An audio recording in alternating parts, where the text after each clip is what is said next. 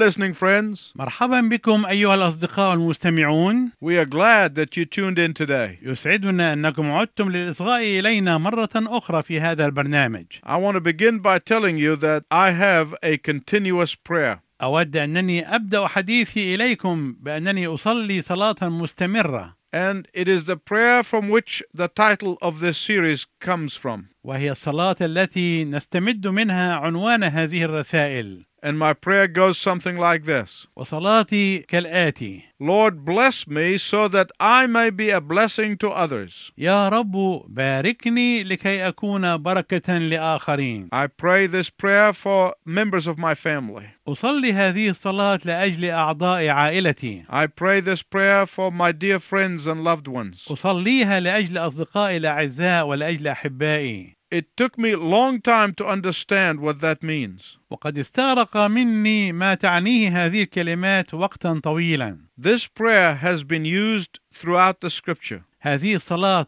استخدمت كثيرا عبر الكتاب المقدس Some of you are blessed of God, بعضكم قد بورك من الله and you have learned what it is to be a blessing to others. ولا شك أنكم تعلمتم كيف يمكن أن تكونوا بركة للآخرين You have learned what it is to bless the kingdom of God. وقد تعلمتم ماذا يعني أن تباركوا ملكوت الله You have learned what it is to bless the work of God. وقد تعلمتم ماذا يعني أن تباركوا عمل الله You have understood what it is to be blessed in order to be a blessing. لا شك أنكم الآن قد فهمتم ماذا نعني بأن نبارك لكي نكون بركة And yet there are many, many, many others who have yet to learn this incredible teaching of the scripture. ومع ذلك هناك كثيرون وكثيرون جدا من الناس الآخرين الذين لا يزالون في حاجة إلى أن يتعلموا هذا التعليم الرائع من كلمة الله Some people are blessed of God and have yet to discover how to be a blessing. بعض الناس مباركون من الله ولكنهم يحتاجون أن يكتشفوا كيف يمكن أن يكونوا بركة للآخرين. This biblical principle goes all the way back to the call of Abraham. هذا المبدأ الكتابي يرجع عبر طريق طويل إلى دعوة إبراهيم. The Bible says يقول الكتاب المقدس: God blessed Abraham and made him a blessing. الله بارك إبراهيم وجعله بركة. Why did God bless Abraham? لماذا بارك الله ابراهيم؟ So that he might be a blessing to others. لكي يكون بركه للاخرين. God blessed other people through his children. الله يبارك الناس الآخرين عن طريق أولاده The problem comes when you receive the blessings of God and you hoard it. المشكلة تحدث عندما تتقبل بركات الله وتختزنها وتحتجزها The problem comes when you do not pass it on and become a blessing to others. تحدث المشكلة عندما لا توصل بركات الله للآخرين فلا تصبح بركة للآخرين At that point, God says, وعن هذه النقطة يقول الله Okay, now it's time for me to go to somebody else and start blessing them. إذا الآن حان الوقت الذي أذهب فيه إلى أناس آخرين وأبدأ في مباركتهم Why? لماذا؟ Because God wants to bless his people. لأن الله يريد أن يبارك شعبه And the only way he's going to bless them is through believers. والطريقة الوحيدة التي يباركهم بها هي خلال المؤمنين There are two bodies of water in the land of Palestine. هناك بحران في أرض فلسطين There is the Sea of Galilee and the Dead Sea. هناك بحر الجليل وهناك البحر الميت The Sea of Galilee is beautiful. بحر الجليل جميل The water is crystal clear. والمياه فيه صافية كالبلور Water flows down from Mount Hermon and goes out into the River Jordan. الماء ينساب من جبل حرمون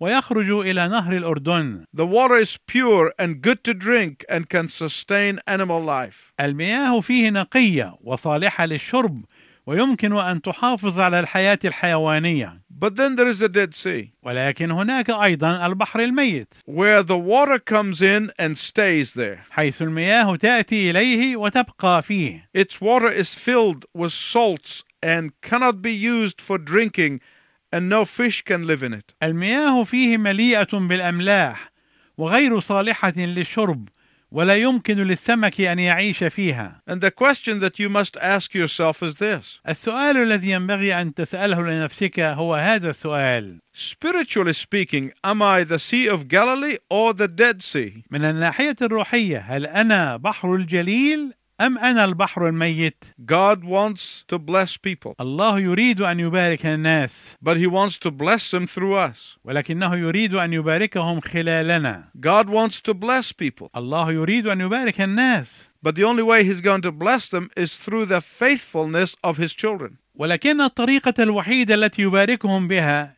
هي خلال أمانة أولاده Let's look at some examples in the scripture. دعنا نتأمل بعض الأمثلة في الكتاب المقدس Do you remember Jacob? هل تذكر يعقوب؟ The Bible said that Jacob blessed Jacob's tricky uncle Laban. قال الكتاب أن الله بارك لابان الخال المخادع ليعقوب He was a very tricky man, that uncle Laban. كان ذلك الخال لابان رجلا مخادعا جدا He deceived Jacob twice. خدع يعقوب مرتين First, he gave Jacob the wrong girl to marry. أولا غالط لابان يعقوب عندما أعطاه ابنته ليتزوجها And then Laban made him work for another seven years. ثم جعله لابان يخدمه سبع سنوات أخرى Laban was a deceitful man. كان لابان رجلا مخادعا And yet the Bible says that God blessed tricky Uncle Laban because of Jacob. ومع ذلك يقول الكتاب إن الله بارك الخال المخادع لابان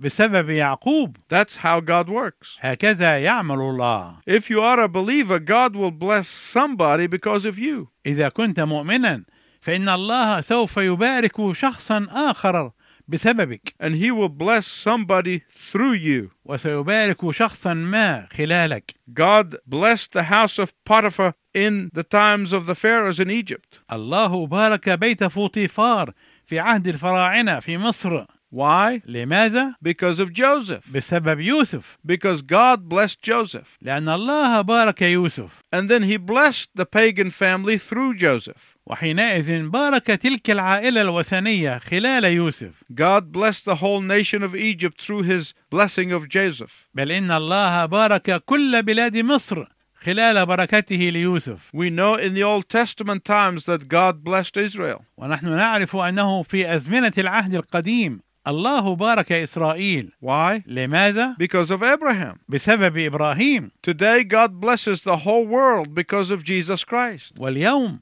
الله يبارك العالم كله بسبب يسوع المسيح Throughout history, وعلى ممر التاريخ that have been blessed of God are nations who identify with Jesus Christ. الأمم التي باركها الله هي الأمم التي ارتبطت بيسوع المسيح ارتباطا وثيقا My listening friends, I want you to listen very carefully. أيها الأصدقاء المستمعون أرجو أنكم تصغون إلي جيدا I don't want you to misunderstand me. لا أريد أنكم تسيئون فهمي God wants to bless his people. الله يريد أن يبارك شعبه Why?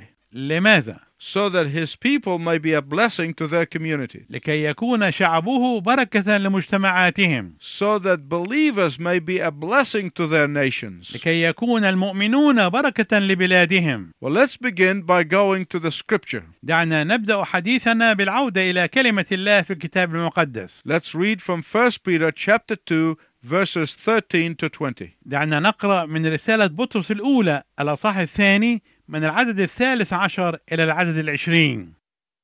فاخضعوا لكل ترتيب بشري من أجل الرب. إن كان للملك فكمن هو فوق الكل. أو للولاة فكمرسلين منه للانتقام من فاعلي الشر وللمدح لفاعلي الخير. لأن هكذا هي مشيئة الله. أن تفعلوا الخير فتسكتوا جهالة الناس الأغبياء. كأحرار وليس كالذين الحرية عندهم سترة للشر بل كعبيد الله. أكرموا الجميع أحبوا الإخوة خافوا الله. أكرموا الملك. أيها الخدام كونوا خاضعين بكل هيبة للسادة. ليس للصالحين المترفقين فقط بل للعنفاء أيضا. لأن هذا فضل إن كان أحد من أجل ضمير نحو الله يحتمل أحزانا متألما بالظلم لأنه أي مجد هو إن كنتم تلطمون مخطئين فتصبرون بل إن كنتم تتألمون عاملين الخير فتصبرون فهذا فضل عند الله Some of you, perhaps, while you're listening to this passage, may have questions. أثناء استماعكم لهذا الفصل ربما يخطر في بال بعضكم بعض الأسئلة You've heard the words, submit yourself to every authority, استمعتم إلى عبارة اخضعوا لكل ترتيب بشري or slaves, submit to your masters. أو أيها الخدام كونوا خاضعين بكل هيبة للسادة And some of you might not like the word submission. وربما لا يحب بعضكم كلمة مثل كلمة الخضوع Some of you may have already jumped to conclusion. ربما يكون بعضكم قد قفز فعلا إلى استنتاج معين I want to explain the meaning of the word submission in this verse. أود أنني أشرح المقصود بكلمة خضوع في هذه الآية You must understand what Peter is saying to his original readers. ينبغي أن تفهم ما يقوله بطرس لقرائه الأصليين What did they understand that he was saying to them? ماذا فهموا من كلامه إليهم Then we can take the major principles of Peter's teaching in this epistle ثم علينا أن نأخذ المبادئ الكبرى في تعليم بطرس في هذه الرسالة and apply those principles in our lives today. ونطبق هذه المبادئ في حياتنا اليوم My listening friends, this is very important. أيها الأصدقاء المستمعون هذا أمر مهم جدا Before Peter could tell us that we must be a blessing to others in our community and at our work, فقبل أن يستطيع بطرس أن يخبرنا أننا ينبغي أن نكون بركة للآخرين في مجتمعاتنا وفي أعمالنا he began by telling us about our blessings. بدأ يخبرنا عن البركات التي لدينا Then he told us about our response to these blessings. ثم أخبرنا عن كيفية استجابتنا لهذه البركات These messages from the epistle of Peter like a ladder that we are climbing. وهذه الرسالة هي بمثابة سلم نصعد عليه Before Peter could ever tell us that believers must be a blessing to others, قبل أن يخبرنا بطرس أن المؤمنين ينبغي أن يكونوا بركة للآخرين he had to begin by first emphasizing the incredible blessings of grace that Christians have received from the hand of God. بدأ أولا بالتنبير على البركات الرائعة للنعمة التي تقبلها المسيحيون من يد الله. And in the first 12 verses of 1 Peter, he gave us those blessings. وفي الأعداد الاثني عشر الأولى من رسالة بطرس الأولى عدد بطرس هذه البركات. And only after Peter tells us all of this can he come to this point and tells us, وبعد أن أخبرنا بطرس هذا كله استطاع أن يأتي إلى هذه النقطة ليقول لنا that we have responsibilities toward the unbelieving world. أن علينا مسؤوليات تجاه العالم غير المؤمن Our responsibilities toward the government and local authority. علينا مسؤوليات تجاه الحكومات والسلطات المحلية And our responsibilities to our bosses and our employers. وعلينا مسؤوليات تجاه رؤسائنا وأصحاب العمل You can never be a blessing to anyone until you have been blessed of God. لا يمكن أن تكون بركة لأحد ما لم تكن قد تباركت أولا من الله You cannot give what you don't have فأنت لا تستطيع أن تعطي ما ليس لديك until the Holy Spirit of God opens your spiritual eyes وما لم يفتح روح الله القدوس عينيك الروحية and you become a believer in the Lord Jesus Christ. وتصبح مؤمنا بالرب يسوع المسيح Until you walk with Him in discipleship every single day. وما لم تسر معه في تلمذة وثيقة كل يوم على حدة You will not be able to bless somebody else. لن تستطيع أن تبارك شخصا آخر And that is what Peter is doing here. وهذا ما يفعله بطرس هنا He talks about the blessings that God has given us. إنه يتحدث عن البركات التي أعطاها الله لنا And then he says, those blessings give you these six responsibilities toward God. وحينئذ يقول إن تلك البركات تضع عليك ست مسؤوليات تجاه الله And now he gives us two responsibilities toward unbelievers. وهو هنا يعطينا مسؤوليتين تجاه غير المؤمنين First Peter tells us to be a blessing to the local authorities. أولا يطلب منا بطرس أن نكون بركة للسلطات المحلية Be a blessing to the government. أن نكون بركة للحكومة Be a blessing to the society in which you live. أن تكون بركة للمجتمع الذي تعيش فيه And secondly, Peter says, be a blessing in your workplace. وثانيا يطلب منك بطرس أن تكون بركة في مكان عملك You might ask, how can I bless the government? وقد تتساءل قائلا كيف يمكن أن أبارك الحكومة First, do not become a guest of the government. أولا لا تصبح ضيفا على الحكومة How can you avoid that? كيف تتجنب ذلك By obeying the law of the land. بأن تطيع قوانين البلاد That's really what Peter is saying. ذلك ما يقوله بطرس حقيقة So, how can you bless the government? كيف تستطيع أن تبارك الحكومة Do not become a burden on the government. لا تصبح عبئا على الحكومة How can you do that? كيف تستطيع أن تفعل ذلك By working hard and paying taxes and being a giver rather than a receiver. اعمل بجد ادفع الضرائب عش بمنطق العطاء لا الأخذ That is how you bless the government. وهكذا يمكنك أن تبارك الحكومة In fact, that is the meaning of this passage in 1 Peter chapter 2 verses 13 and following. وفي الحقيقة هذا هو المعنى المقصود في هذا الفصل من رسالة بطرس الأولى الأصحاح الثاني والعدد الثالث عشر والأعداد التالية In 1 Peter 2:12, يخبرنا بطرس في رسالته الأولى الأصحاح الثاني والعدد الحادي عشر Peter told us that we are aliens and strangers. يخبرنا أننا غرباء ونزلاء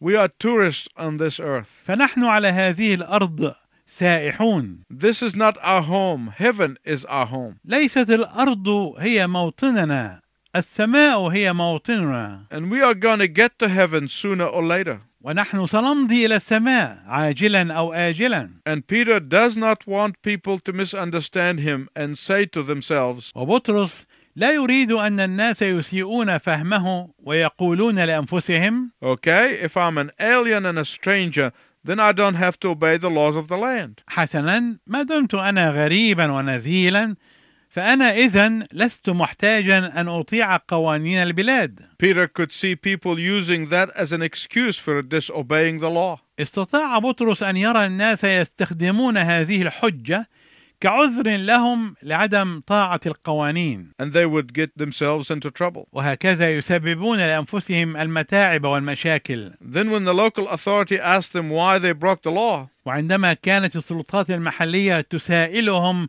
عن سبب مخالفتهم للقوانين they would say, Because Peter told me so. كانوا يجيبون قائلين لأن بطرس قال لنا ذلك So, what does Peter do? فماذا يفعل بطرس؟ He immediately goes on to say in verse 13, يستطرد بطرس بسرعة فيقول في العدد الثالث عشر Do not even think about breaking the law. لا ينبغي أن تخطر في بالكم مخالفة القوانين Do not think about living in lawlessness. لا تفكروا في الحياة بدون مراعاة للقوانين Do not even think about living in disregard to the laws of the land. ولا ينبغي أن تفكروا حتى في تجاهل قوانين البلاد Well, try to look at it this way. حاول أن تفكر في هذا الأمر على هذا النحو Think about an ambassador. خذ مثلا السفير Do you understand the pressure that they are under? هل تفهم الضغط الذي يقع السفير تحته؟ It is a unique kind of pressure. إنه ضغط من نوع فريد While an ambassador represents his own country, فبينما يمثل السفير بلاده he is living in another country. هو يعيش في بلاد أخرى He is always loyal to his own country, هو دائما وفي ومخلص لبلاده while he is living in his host country. بينما هو يعيش في الدولة المضيفة He is still subject to the laws of his home country, إلا أنه لا يزال خاضعا لقوانين وطنه while he is representing his home country. بينما هو يمثل وطنه But he does not and cannot go around breaking the laws of his host country in which he is living. إلا أنه لا يستطيع أن يخالف قوانين البلاد المضيفة التي يعيش فيها An ambassador respects the laws of the host country. السفير يحترم قوانين البلاد المضيفة